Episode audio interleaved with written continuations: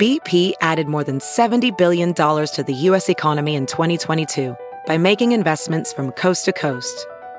Investments like building charging hubs for fleets of electric buses in California and starting up new infrastructure in the Gulf of Mexico. It's and, not or.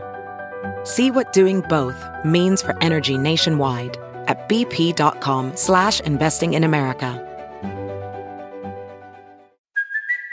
It's Kaley Cuoco for Priceline. Ready to go to your happy place for a happy price? Well, why didn't you say so? Just download the Priceline app right now and save up to 60% on hotels. So whether it's Cousin Kevin's Kazoo concert in Kansas City, go Kevin, or Becky's Bachelorette Bash in Bermuda, you never have to miss a trip ever again. So download the Priceline app today. Your savings are waiting.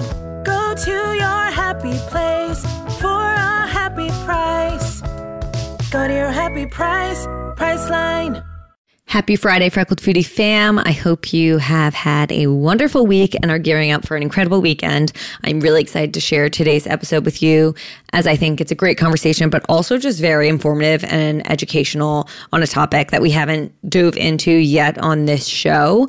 Um, today, we are joined by Chloe Freeman, who is a non binary actor based in New York City currently. They are also the founder of For Them, which is a community built holistic wellness brand focusing on the queer community. And they are focused on redefining wellness for this community. We talk all things about wellness in general, um, the need to be more inclusive and accessible, their career as a non binary actor and what that looks like and what roles they take on. We talk about the products that For Them is creating and how those products are going to help so many. We honestly dive into so much. I really hope you guys enjoyed today's episode as much as I did. As always, please feel free to share on your Instagrams, tag at For Them and Freckled Foodie. Leave us a podcast review, however you want to show your love. It is always appreciated.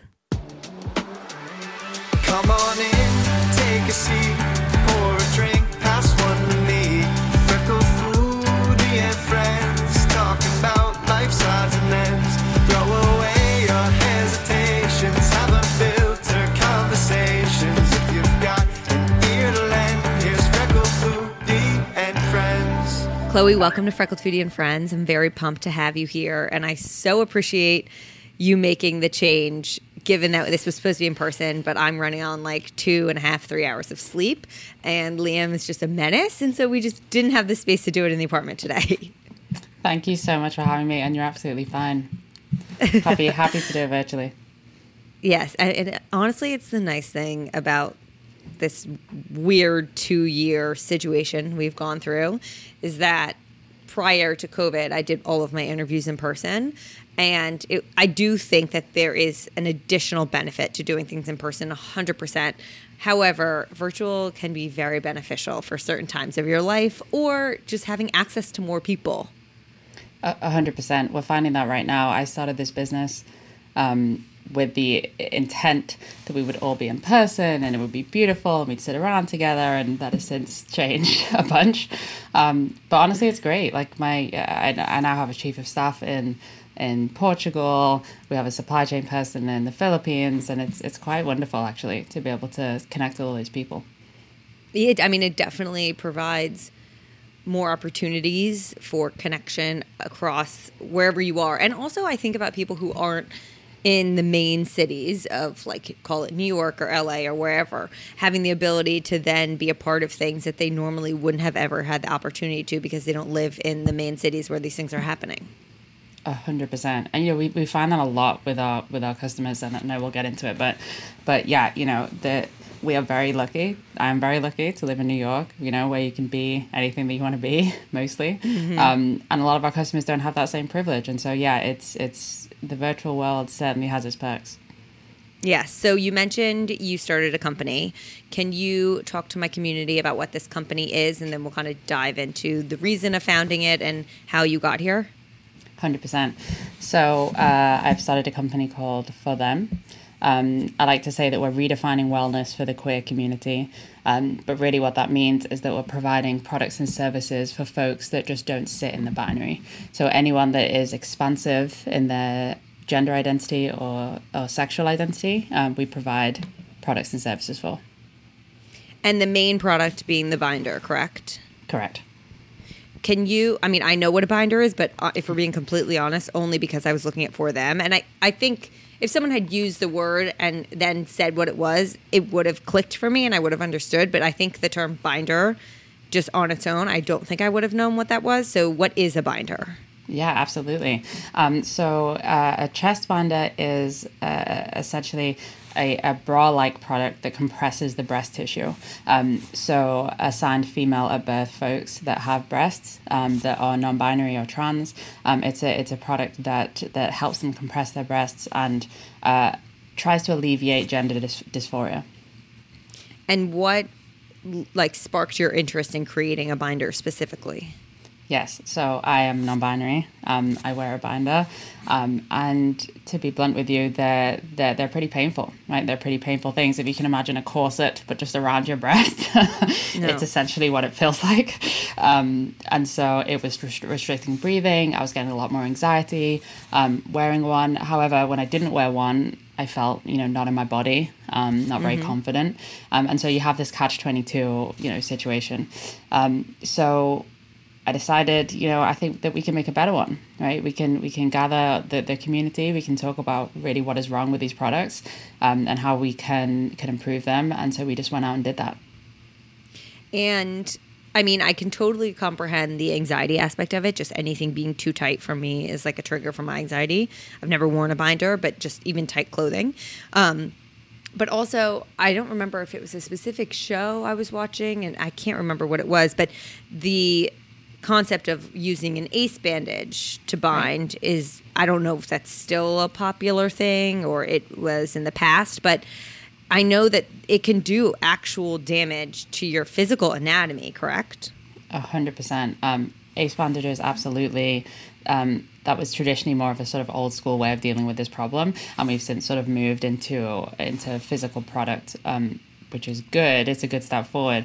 But yeah, you're absolutely right. These ace bandages and certain binders, they can they can reconfigure parts of your muscle like anatomy essentially and your you know people have had cracked ribs and and really damaging stuff and so um, it's a real need you know And I read in an interview you were doing that, or you you have a partner, correct? i do Okay, and I read that you were saying that she has access to all these different types of bras, but when Yeah. you were looking for basically the same thing but for a non-binary person, there were what like two options out there. uh, yes, literally. So my my wife uh, is a cis woman, um, and yeah, she just you know she's pretty feminine. She you know fits into sort of that demographic, and yeah, she just has all these options, not just bras, but in the wellness space in general, um, that she gets to choose from. That is you know particularly targeted to her and her, how she lives her life and her identity. Um, and I just started to have this slow realization. Then I was like, wait, the person that I am and the person that I, de- I identify as, there is just no products, right, that speak to me, that can help me live my life as well as possible and make me feel good. Um, and this was sort of how the company snowballed into this bigger, bigger mission. So now that you offer the binders, where so can you tell us obviously the binder is the main product, but for them is the idea to then offer a variety of products to make the wellness industry more accessible to this specific community that has been left out in a sense? That's exactly right. That's exactly right. So the sort of mission, um, firstly, I, you know, I'm just one non-binary person. I'm just one person in this community. And so my first sort of ask to myself was, how do I understand what people need? Um, so we made a community. We have a, a Discord community that that's filled with amazing people that basically help us decide what is needed, right? So they give us product ideas, we talk about what's missing, the problems that they've had in their wellness routine, and we try and decipher, you know, what is the biggest need, what's viable for us to do, um, what's already out there that maybe people have missed, and so we can highlight those companies. And essentially, our mission is just to create a more accessible uh, space for these for this community, and you know, provide or point them towards products that are high quality and that are going to help them feel better in the in the in the long run. Do you have any other products in the pipeline that you're able to share at this point? We do. We actually, our second product uh, is called the Fluid Serum. It is a multi use lubricant, sexual lubricant. Um, that came about because our community felt like, you know, all the lubricants on the market weren't really uh, speaking to their way of living and being, you know. Um, not all sex is penetrative, right? I'll say that. And uh, certainly our community knows that. Uh, the queer community certainly knows that. Um, and so this product speaks to that fluidity, to that expansiveness. Um, and it's just a, uh, a really clean, um, CBD infused lubricant uh, that's really awesome. I love. I mean, I'm gonna have to get my hands on some of that. I love, love that. Um, so Happy to send you one. It's, it's really cool. I would love that. I mean, I, I'm so old school. I have just like a bowl of coconut oil next to our bed. Um, but Well, actually, well, actually, it's it's half it's half uh, MCT coconut oil and and half Yeah. CBD. So it's I mean, uh, it's exactly up your street. It's the best. I. Th- that's all. I. That's all I'll say. But I am a big fan of coconut oil. Um, I'm curious because the wellness industry in general is something I've spoken about a lot on this podcast, and obviously, well, not obviously, but I fall into the health and wellness space. And I've done a lot of personal growth over the past years where I think in the beginning, when I started this account, it was when I was I definitely was deep rooted in diet culture and I was playing a role in that and it was all the content I was being served and so I thought it was what I had to also produce in order to create an account and I just got very wrapped up in it and I also think that New York City is and probably LA as well. I just don't live there, but New York City is this bubble where it's easy to believe that like this is how everyone lives and you have to do everything to be this healthy quote unquote version of yourself. And I've since kind of tried to remove myself a bit. Obviously, I understand at the base of the health and wellness industry, it's something I stand for of people being the best versions of themselves and being comfortable in their skin and finding happiness and joy in the little things. But also, like, we don't need the 10,000 products that were being sold sometimes. I'm curious your stance on the wellness industry as a whole, as a non binary person, because for me, I have those feelings, but I'm still the target demographic as a white cis woman. So, what like what are your takeaways on the entire industry over the past few years, and maybe where we're going? Yeah, that's a great question.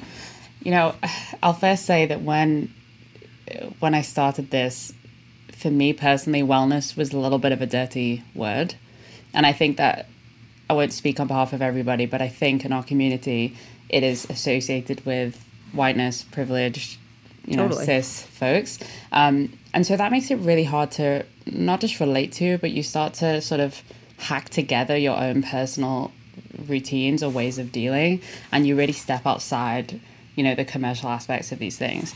Um, and that was my view before. You know, we were not going to use it anywhere in our branding, anywhere in the business, because I was like, I don't associate with that. I want to be well every day, but it's not wellness, right? It's not. It's not mm-hmm. society's definition of wellness. But you know, we sat down with a bunch of people from the community and we really talked it through.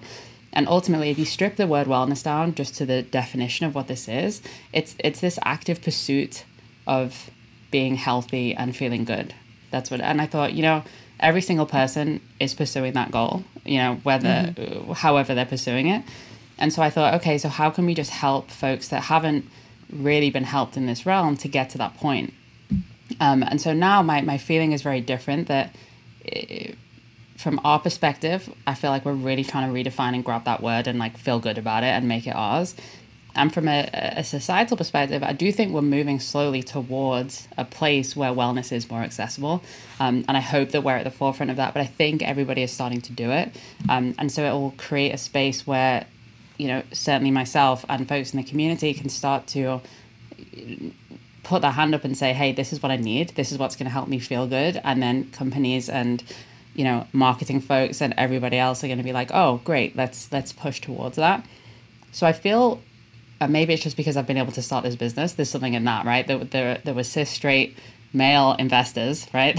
to be blunt with you, that that listen to this and were like, oh, okay, yeah, like I get it, and it's a need, and let me help. Um, so I'm starting to feel much more positive about it, and that we're on the road to something that is going to be really, really full. Um, but let's see. Yeah, I mean, let's see is really just the whole thing is it's hard because I think we definitely have moved from where we were, call it four or five years ago, when I think there was like the thick of the health and wellness boom, and it was really all targeted towards white, privileged, mostly heterosexual, cisgender women, which I fall into every single one of those buckets. So for me, it was easy to be like, I love this. Like, of course, this rules. But at the same time, I think now we've gotten to a place where most of us who fall into all those buckets can now realize that this is not as approachable as we maybe have believed it to be or accessible. But also, I think everyone's version of wellness is starting to change because things that many other people might view as something they need doesn't interest some of us, or something that like cannabis is a large part of my wellness. And I, there's a lot of stigma around that. That's also rooted in racism, and that's a whole different story. But I think that everyone's version of wellness is starting to change. And I think that that is hopefully going to help expand the term. And kind what you said, I want to touch on of how you at first were kind of going to steer away from the word. I really, and I mean, not that it matters my opinion on this, but I do love that you are instead leaning into that term because it's almost forcing the entire industry to be like, oh, we these people also need to be included instead of almost creating a separate and like further separating the Yeah. non-binary queer community. Again, it does not matter. Like my opinion on that doesn't matter, but I mm. do think that that's hopefully helpful for that community. No, 100%. I, I completely agree with you. And I think you've hit the nail on the head about that every every person has an individual journey. I think we absolutely forget that because we're hit we're getting hit all the time as you say with these products, especially from the wellness space of just you must buy this face cream. This is going to make you, you know, feel good. And it's hard to take a step back and be like, "Oh, what are my needs?" you know? And I mm-hmm. think that's what's quite cool about our community that to ask people that question it's a really hard question to answer by the way you know if someone's really looked So at you and said like hey like what do you what do you need what's going to make you feel good it's really tough and so one to ask the question i encourage everyone to ask themselves that question. I'm trying to ask myself all the time. Um, and then and then to act on it. And then if there's not a space or a product or a service to help you act on that you know i get our community to highlight that put your hand up and say and let's see what we can do about it. Um, because it is it is an absolutely it's an individual goal for sure. What is your answer to that question in today's world? Like what do you need? Yes, that's a great question. You know, I'm, I'm gonna hit. I'm gonna hit you with when we were trying to define wellness. I couldn't let go of the fact that it is everything that you do from when you wake up. You know, wake up in the morning until you go to bed. So, like the wellness industry for me, I think immediately of health. So, like, you know, exercise, and then and then these sort of fluffy things around, you know, face creams or you know the, the, these sorts of things but i thought is that really wellness if it's an active pursuit of a goal? Actually no it's probably my physical being my physical wellness my mental wellness uh, emotional but even you know financial wellness and, and things like that that aren't considered in this space but actually they're very very important especially for a lot of underserved folks. So we define we started to, to to define this in um, in dimensions of wellness, these nine dimensions of wellness that I believe are all encompassing and, and cover what this is. And then within that, my personal journey is okay, I, I try and challenge myself every day, you know, what do I need on this particular day to make myself feel well? And I think that's something that, that our community feels a lot, you know, when you think about uh, chosen names or uh, pronouns or um, how specific people in the community want to dress that day. There's a lot of fluidity and expansiveness in it. And I think that's really wonderful. And it also fits into this new idea, our new idea of wellness, right? Which is whatever you feel like doing today, whether that's exercising or not, or, you know, uh, wearing a dress or wearing a suit or whatever it is, you tap into what you need and you pursue that on that day. And I hope that our company can help you pursue whatever aspect of that, you know, that you need. I really love that. And I do want to mention, just based on what we just spoke about, this is something I struggle with from a influencer standpoint because most 90% of my content is free. I mean, all of it is all of my content is free for a consumer minus like my small Patreon. However, for me to be able to create that free content and for me to spend the time to do all of that, I also have to financially benefit from some portion, and that comes from brands. And I'm very particular about the brands I work with. I no matter like it doesn't matter what the price is if i don't believe in the brand i'm not going to work with them and although i'm fortunate to have the privilege to be able to make that decision i still sometimes want to make sure my community knows that like even though i might be promoting a brand because i deeply believe in it and i use all of these brands that i'm promoting it also does not mean that you need every single brand that i promote and it's a really fine line to walk as the influencer because it's confusing to say, I love this product. It has helped me so much. None of these things are lies that I'm saying. I bought almost 95% of the brands I work with, I was a consumer of before the brand reached out, and that's how the relationship started.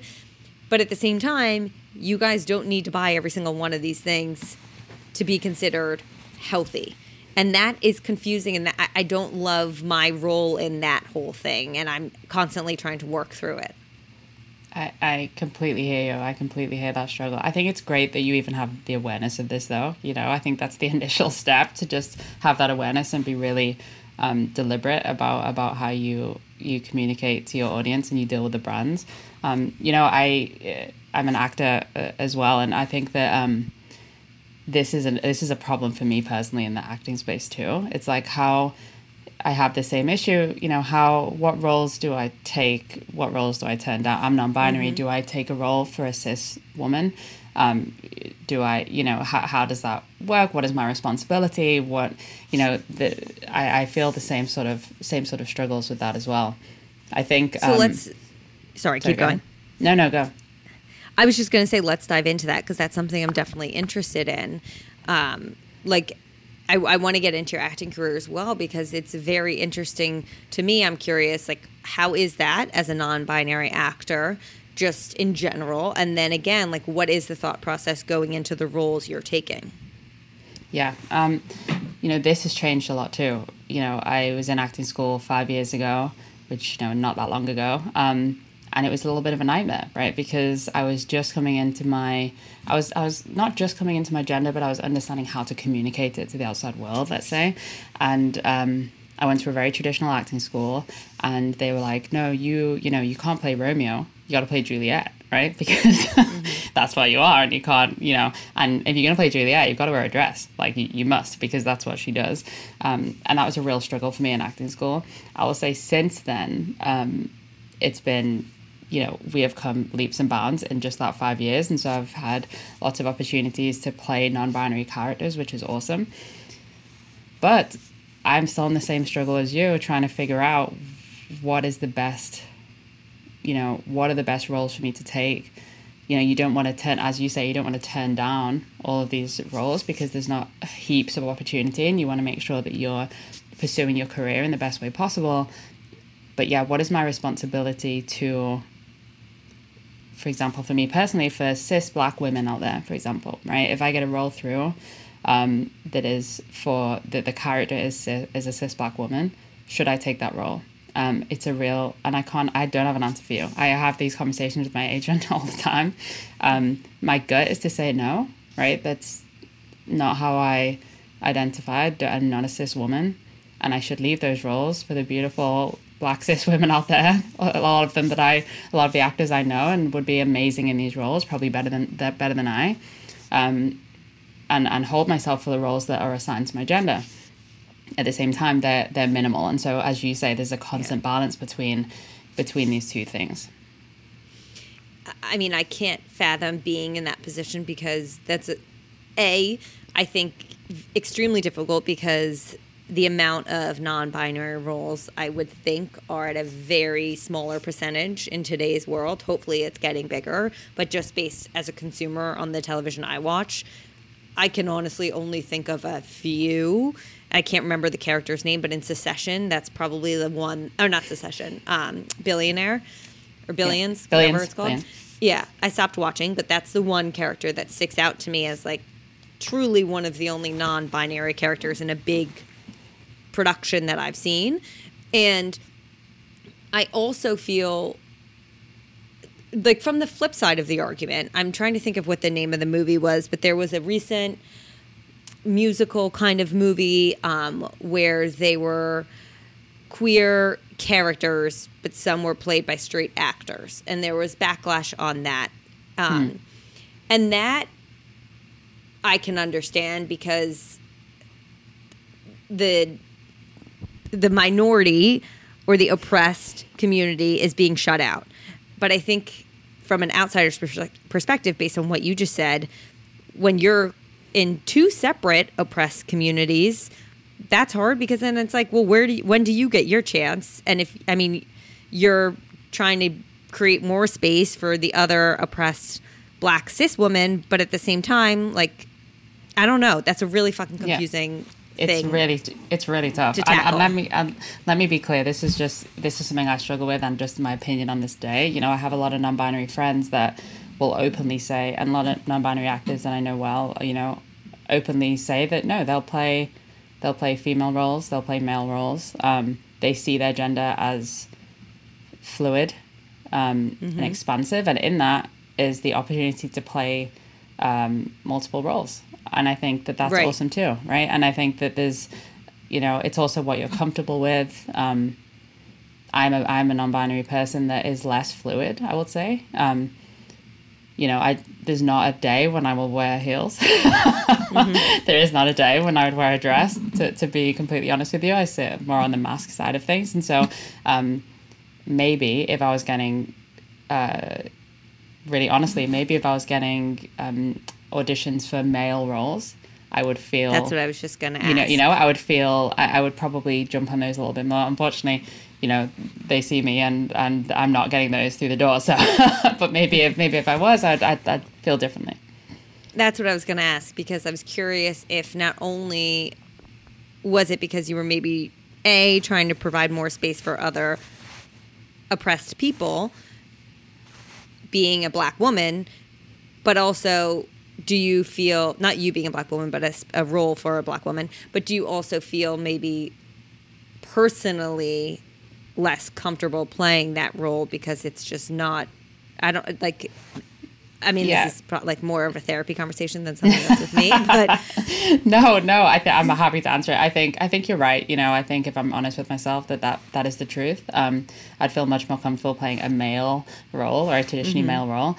Um, but I think the answer really, you know, to all the to all the filmmakers out there and all the and all the you know TV producers is is that there just needs to be more roles, right? As Right. the for them has proven, I think that this is not niche anymore, right? This is, I, I, I'd argue that it was never niche. We're just in a position now where people feel much more comfortable to to voice who they are, to be who they are, um, and and can really understand their identity. It's easier to understand because they see it, you know, in other people, um, and so I think this is only going to be become more of a community, and and with that we should reflect that in content. And so I think the more, you know, I hope that I don't have this.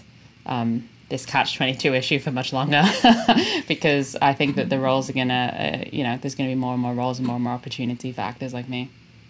I agree, and I, I really hope so. And how long have you identified as non-binary?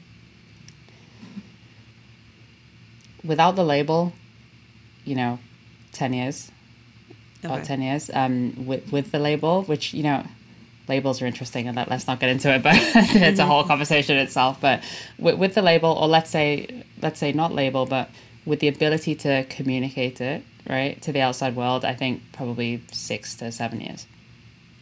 And what was your childhood like in terms of sexuality, but also just identity?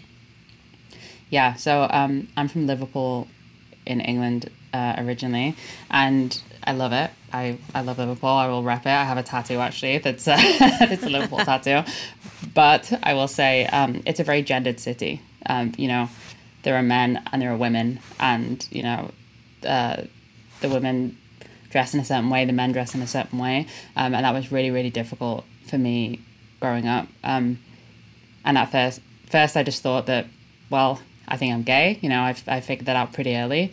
Um, and then as time went on, I started to think and feel a little bit differently.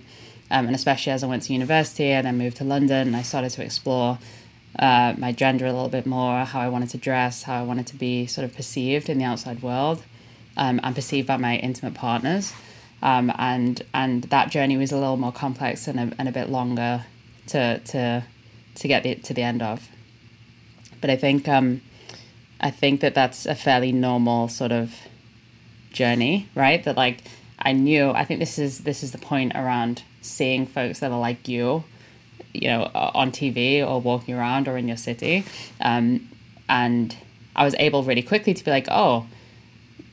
I'm queer, I'm gay, right? I know what that is. I can define it. I can see people that are great, you know. And it took me a really long time with gender to really understand that that that it possibly could be a spectrum that I might be at a, a certain you know at a certain point in the spectrum. I didn't know anybody else that was trans or non-binary or uh, remotely non-cis at the time too. So um, that was a much longer journey.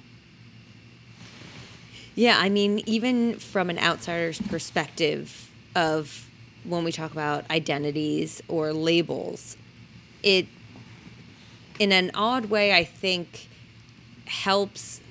And again, this is not speaking from an actual experience, this is an outsider's perspective, but I think for me, when I'm struggling with something that's not comparative on the sexual or gender spectrum, but it always helps for me to be able to have like an identity for it or to say what it is, to vocalize it in a way that other people understand and to put words to my emotions or feelings or whatever that might be.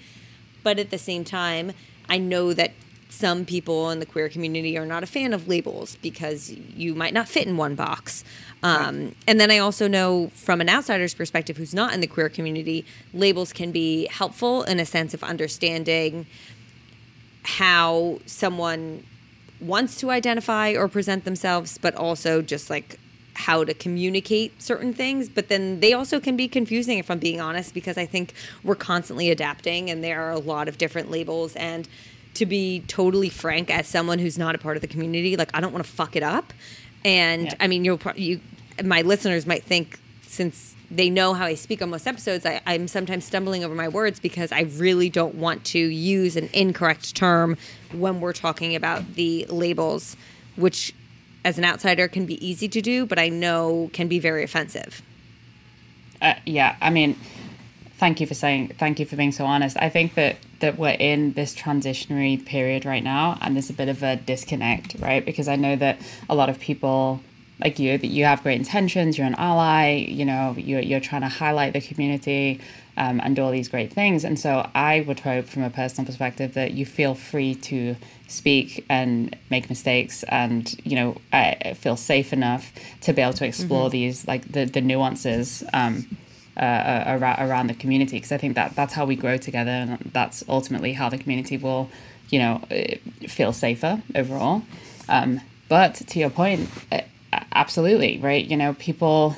Um, it's tough for some people when they're, you know, when someone uses their dead name or when they are misgendered, um, and it can be really difficult. You know, a lot of our um, a lot of our customers actually they skew pretty young, and I find that you know I'm 32, so you know I'm a millennial. Um, I feel like a lot of my friends are a lot of my non-binary friends or folks in the community. They are like these are my pronouns. This is my name. This is who I am, and they're more. They tend to be a little bit more, you know, uh, a, a, little less fluid, let's say. And I think that that's you know due to our upbringing, there was sort of more of a it was uh, more difficult, I think, at those times to figure out who you are and then like communicate it to the world. And we're now in this beautiful, expansive space, especially in these big cities where you know younger folks are, are like, hey, I am going to change my pronoun, you know, day to day because that's how I feel and that's what I relate to and that's what my identity is. Um, and and it can be really tough, you know, to to create a, a, a space safe enough for allies to come in and, and, and talk about it, but also a, a space safe enough for folks to really be who they want to be and, you know, communicate who they are and, and be respected of that. So it's, it's, So- it's there's no real answer. It's tough. I, I yes, absolutely. And I'm curious. Uh, two things. One, you mentioned dead name. Can you just provide context of that for listeners who might not know that term? Yes, um, absolutely. So, you know, I'm uh, assigned a name at birth. Um, as an adult, that might not be a name that I associate with. It might be uh, conflicting to my gender. And so a lot of folks uh, choose a chosen name, which they, you know, choose themselves as an adult, um, and to to use their birth name would be to dead name that, Dead, sorry, to use their birth name would be to dead name them. Okay. That's what I thought, but I just wanted to make sure that everyone was aware of that because, again, it might be something that they had never heard before. Um, the other thing is, I'm a millennial as well. I'm 30, and I think it's very fascinating. My sister, my younger sister, is on the cusp of Gen Z. And, you know, on TikTok, I get served a ton of Gen Z content, and a lot of my community is Gen Z. And it's very clear how much more fluid they are, even if they are a cis heterosexual female, um, and also just their understanding of everything. And it kind of makes me feel really fucking old, if we're being honest, because like when I sit down and try to explain something to my parents, for instance, and I mean like very like now what is considered so every day, but a few years ago was maybe new. And I'm like, I just don't understand how you can't understand this. Like, this is what it is. Why is this so difficult for you? But then I'll see all these terms on TikTok, for instance, and I'll text my sister.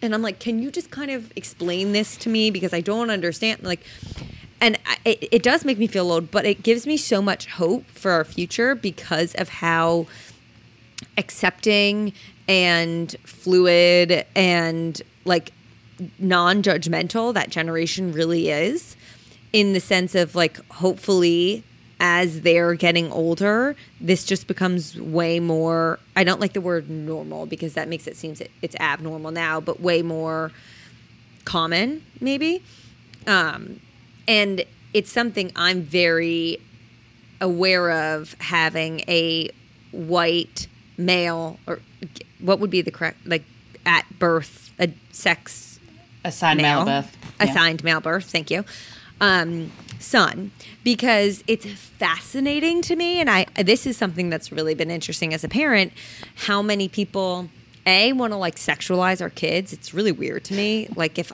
like i don't understand why we call people like babies their boyfriends and girlfriends. It's very odd.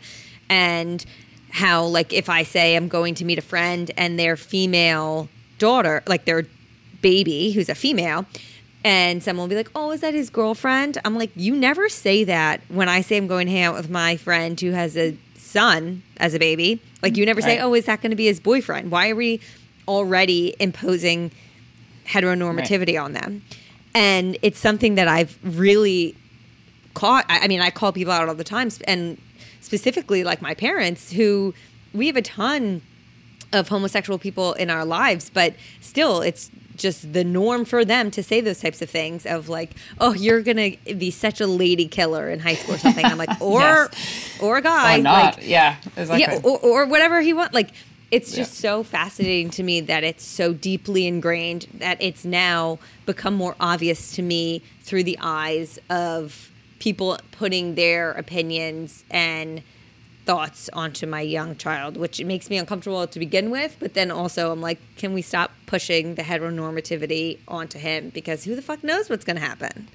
A hundred percent, a hundred percent. Um, and what's so cool about Gen Z in general is that they're just so self-aware, you know. So self aware. and it's just so cool to see. Like our our customers, they teach me things every single day, right? It's just, it's awesome. I also feel super old, so don't worry about it. Um, and and yeah, I think I can't wait to see all those folks grow up. I think that this shift is going to be one of the biggest shifts that we've had. There'll be no, you know, they do not assume sexuality. They do not assume gender. There is no norm. Um, and that's why you know we want to we wanted to make it really clear too with ForThem that yeah we say the queer community but really we just mean folks that just are not you know super cis and straight and and and are really you know attached to that label and i think that for gen z that it, the majority of those folks are not feeling that way you know when I Absolutely. pitch, when I pitched this to uh, to investors, um, they kept saying to me, "Well, is this a niche market?" And I said, "Well, for millennials, you know, for my generation, seven or eight percent about of us um, identify as queer, and for Gen Z, thirty three percent, so a third Wow. of the population in the US identify as queer, and that for me, you know, just shows that the power of that intergener- intergenerational shift and what's going to happen, you know, going forward. That's a wild statistic. I would not Isn't have it? guessed that. Yeah, I wouldn't have guessed our generation is as low, and I wouldn't have guessed their generation is as high. Um, but there is a huge shift, and I'm excited for what's to come. And I also want to provide you the opportunity, given that most of my listeners are. I mean, I don't have exact demographics, but I can tell you based off of DMs. I would think that most of my listeners, majority, are white, heterosexual, cis women. And is there anything that you wish more of these people were learning about, understanding, um, speaking about, anything that you would like to get across to them? Thank you.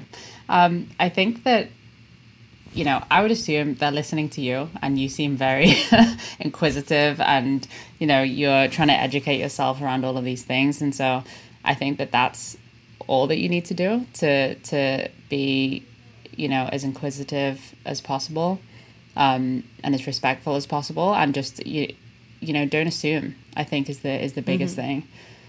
Um, it's hard. I think this is a US thing versus a UK thing, but there's a lot of um, hey ladies, and you know, I get Yeah. this a lot. You know, I get ma'am a lot. this hits me to my core personally. I mean, I hate ma'am. I'm like, how old do you think I am? Are you kidding? that's what that's what my wife says. She's like, everyone hates that. That is not just you. Yeah. That's that's not a gender thing. That just no one likes that. But I understand that you probably hate it more than I do. Um, so so it's just things like that. It's trying to shift you know and everyone has it these habitual things that that um, might not feel great for for a lot of our community. Um, a good example i don't know if a lot of your listeners are uh, business owners uh, but this was going around a lot uh, around the pandemic where they were trying to incite uh, virtual games and connect connectivity, you know, through Zoom. And uh, all the big companies started playing this game where they were like, okay, you send in a baby picture, and we'll guess who that, you know, we'll we'll guess who that employee is. Um, and I had a My lot of people in our company community. did this. Okay, I'm so sorry. Um, but I had a lot of people in our community, you know, a lot of trans folks that were like, hey, I have no idea what to do because I'm about to be outed throughout the whole company. interesting. and mm-hmm. I, you know, no one knows that I'm trans. And it was this huge thing. And, and it wasn't that the company is evil or the manager is evil. Right. Just no one no one thought about it, right? And and I think it's that those sorts of things that like what have you looked at the things that you're going to do with the lens of somebody that is a minority or that is underrepresented and could that be that's a fun game for 80 90% of people and it's a really really traumatic game for you know 10 10 to 20% of people. Um so it, it's just having that awareness and really really trying to put yourself in another person's shoes. And if you don't know ask. I think i can i can roughly speak on behalf of most of the community that that i'm so happy to to get the question. Um, and and with this with this new company, you know, we get it all the time through our DMs. I, I have my phone number there so people text us and I'm always like, ask the question. There's no, you know, wrong question and I'd rather you ask us and we're gonna be it's a safe space. Um, and we're very happy to facilitate that too. Well, thank you so much for being on here. This was not only just a wonderful conversation, but I also find very informative and educational and helpful for me with my learning experience, and I'm sure also my listeners. For everyone who's listening that wants more of you, where can they find you? Yes. Um, if you are queer or you are interested, you can you can come and hang with us on our Discord server, which you can find through our website. Um, and we're on Instagram at ForThem. Um, and I'm around. I'm there. You can find me. Feel free to DM me. Perfect. Thank you so much for being on here, Chloe. I really appreciate it. Thank you so much. I appreciate it. Hello, guys. Happy post therapy chat from me. I love when I'm able to actually do these after therapy on Wednesdays because it just always sparks topics that I want to discuss. Um, first and foremost, I do want to say, and like I'm not saying this to scare anyone or honestly, like have an in depth conversation on this. However, right now, the amount of people I know who are testing positive for COVID is like pretty scary to me. And thankfully, I'm vaxxed and boosted, and I feel confident that if I contracted it, I would hopefully, knock on wood, be healthy. And that's the whole point of the vaccine. But I will say that, like, it doesn't mean that we can't get it. And I'm being extra safe and cautious because I'm obviously scared and I want to protect those around me. So I'm just reminding everyone to please be smart and safe. Um, you know, I'm kind of freaking out because I went to dinner last night and I'm now just like, why the fuck did I do that? But I mean, what are the, what's the answer here? Because I thought we were, I thought it's safe to go out to dinner. I, I don't know. Now I'm rambling and like I don't want this to sound like I don't believe in the vaccine because I most definitely fucking believe in the vaccine. It's just that clearly this new strain is very contagious and transmissible. So I'm just reminding everyone to please be safe as we head into the holidays. Um, the other things I wanted to talk about. Some okay, so we were in Arizona this past weekend, which was so much fun. I'm so grateful that we were able to go. Shout out to the true MVPs, the grandparents, my parents, and Joe's parents who took care of Liam while we were gone. Such a fucking blessing that we have such hyper involved and loving and wonderful grandparents who want to be with Liam and want to care for him, but also like are so well equipped and know how to do it all. And we leave and they just fill right in. And it's not like there are any questions or concerns or anything. It's honestly makes everything very easy for Joe and I to comfortably walk away for a bit. And the trip was so wonderful to just be able to feel like uh, not like pre Liam, but to just have fun and not have to worry about the hour of the day and when he had to feed next and when he had to nap next or any of that and really enjoy my time with my friends and specifically Joe and just like reconnect with him on like a non Liam way. And I'm so excited because Lizzie and Garrett got engaged the night before we got there. Um, you guys, I mean, if you've been a part of the Freckled Foodie family for a while, you know this, but excuse me, Lizzie is Pedialyte bridesmaid. She was the one who was completely trashed both nights of the wedding and then was so hungover that our videographer had to bring her Pedialyte and then we have a like really professional gorgeous photo of her laying across the bridal suite bed with a bottle of Pedialyte. So that's why we call her Pedialyte bridesmaid. At that wedding, our wedding, she met Joe's college roommate of 4 years who was a groomsman. They hit it off, hooked up, then like kept in touch afterwards. He lived in Arizona, long distance, on and off hooking up. Like then they started dating. COVID hit. They kind of like spent more time together. And honestly, COVID was a blessing for their relationship because then they were able to actually spend time like for extended periods of time with each other since they were working from home. And then she moved to Arizona at the beginning of June. And Garrett, we knew he was going to propose. We thought it was going to happen this week while they were in New York and he surprised everyone and did it the night before we got there, which was so fun because then we got to actually all celebrate together. It was honestly just such a fucking awesome weekend. Arizona is so cool. We went to some amazing restaurants, we did hikes. It was just a great weekend. And as you all know, cannabis is illegal there. They have dispensaries, so lots of edibles were taken, and it was wonderful. Um, on that note, something that happened that I actually was just talking to my therapist about and I've I've noticed this before, but part of my whole like metamorphosis into this new human as a mom is that I'm also just like more of a caring and giving and loving person. And I'm I was trying to explain to her like how this actually makes sense, but basically the example I have is when I was in Princeton with my mom, like a few months ago, we were eating this like salad thing that we love from a local deli. It's like pickled vegetables. And my mom had one bite left and it was a carrot and she dropped it and it like got covered in dog hair. And she was like, Oh, I really wanted to eat that. Like I was looking forward to that carrot, that last bite. And I was like, Oh, here, mom, I have a one carrot left. You can have it. And she was like, Oh my God, you're a mom. Like you just completely put someone else first, you're a mom. And for most people, it's like, okay, that's not a big deal. You offered her a fucking carrot. But for me, I don't think you understand. Like, I'm not a good sharer. I was never the girl in college who was like, oh, you don't have anything to wear? Come over to my dorm. Like, I have all these tops you can look through. Like, that was never me. If someone asked, I'd be like, yeah. But internally, I was like, oh, I don't want to do this. And like same with food. If someone asked to eat my food, I'd be like, okay. Or honestly, like sometimes I say no. I just have never been a good sharer and a pretty selfish person person and oftentimes put myself first. And this was the first time that my mom caught it and I was then aware of it. And when we were in Arizona, one the other our other best friend that was with us, Amy, she's actually pregnant. Yay, Amy. I can talk about it because she finally announced it. Um, and we were on the plane and like Joe's a Delta whore, so we get upgraded in Delta, which like I don't really care about airlines as long as it's not Southwest, but he loves Delta and I'm happy about it because he has all these points and we get free upgrades.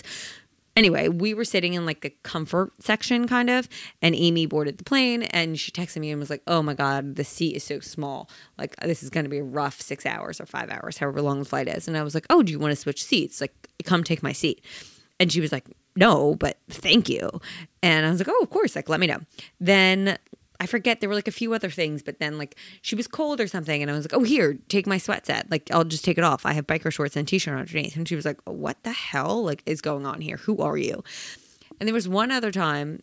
Now I can't remember what it was, but there were a few things, and Amy was like looking at me like, "What is happening?" And I said, "Oh yeah, it's this it's this new thing. Like evidently with a mom, I'm like caring and loving and giving and put myself not always first it's a new thing I'm doing. And she's like, I know it's fucking new. It's not like I just met you. Like, I know who you are. I'm well aware this is new, which also made me laugh. But it's this new thing that's very interesting to me that I, I've just kind of come to terms with.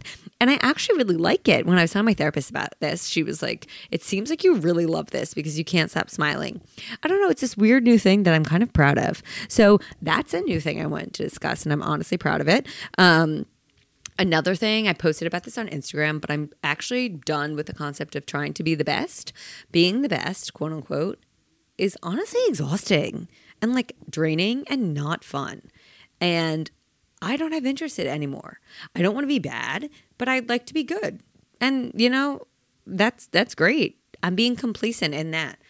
I can be a good friend, a good mom, a good sibling, a good wife, a good like not colleagues, I don't really have colleagues, but like whatever, business. I don't need to be the best.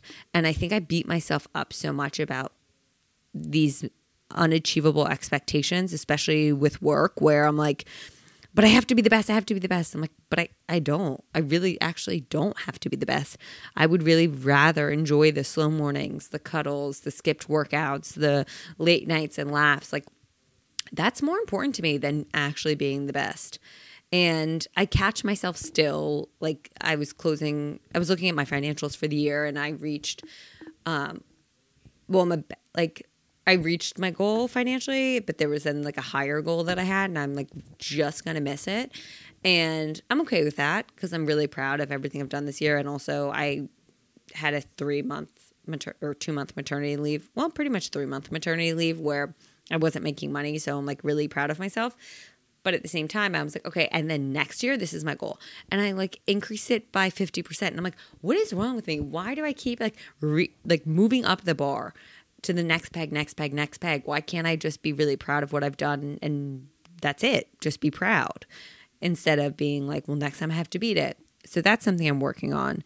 Another thing that my therapist and I were talking about is that sometimes I realize I not hold grudges, but I think I have a very hard time letting go of things in the past. And sometimes I find myself revisiting these memories and almost like stirring the pot internally again in a kind of obsessive compulsive way instead of just accepting like that was the past. It happened. Let's move on. Like either maybe the relationship is no longer and that's one thing or the relationship has changed in a great way so why do i keep stirring that up? It just is something that i've noticed i do and i want to work on. So that's something i'm working on. Um, this weekend we have no plans because as i mentioned i'm very overwhelmed and scared by this like new wave of covid. So we are just doing lockdown because I want to be able to comfortably celebrate the holidays with my family. And maybe we'll watch some Christmas movies. I don't know. I have a big motherfucking podcast interview tomorrow. If you were in Patreon, you know who I'm interviewing. Um, well, when this comes out, the interview was yesterday, but that episode will come out soon. And a lot of fun stuff is happening. I actually just officially signed with a new like hosting platform network that will be running all the ads on my podcast. So you guys will be hearing more ads in the upcoming episodes. I hope you understand that in order to have this show, I also need to make some money off of it because it's a lot of time and I obviously need to get paid for that time. So I'm very excited about that. Obviously, we are only going to work with brands that we believe in, but I'm just giving heads up that now there will be more ads sprinkled into the show. And I appreciate you for understanding. I love you all so much. I hope you have a wonderful weekend. And as always, thank you for being a part of the Freckled Foodie family. I hope you enjoyed this episode as much as I did. If you did, please be sure to share on your Instagram, send me a DM, rate, review, subscribe, do all of the wonderful things. Thank you guys so much for listening to the show. I love doing this more than anything in the world. If you could be so kind as to rate and or review the show, share a screenshot on your Instagram story, whatever you feel like doing to show some love, I would really appreciate it. Obviously follow at FFN Friends Pod on Instagram and me at Freckled Foodie for more content. Thank you for being a part of the FF fam and I hope you have a wonderful day.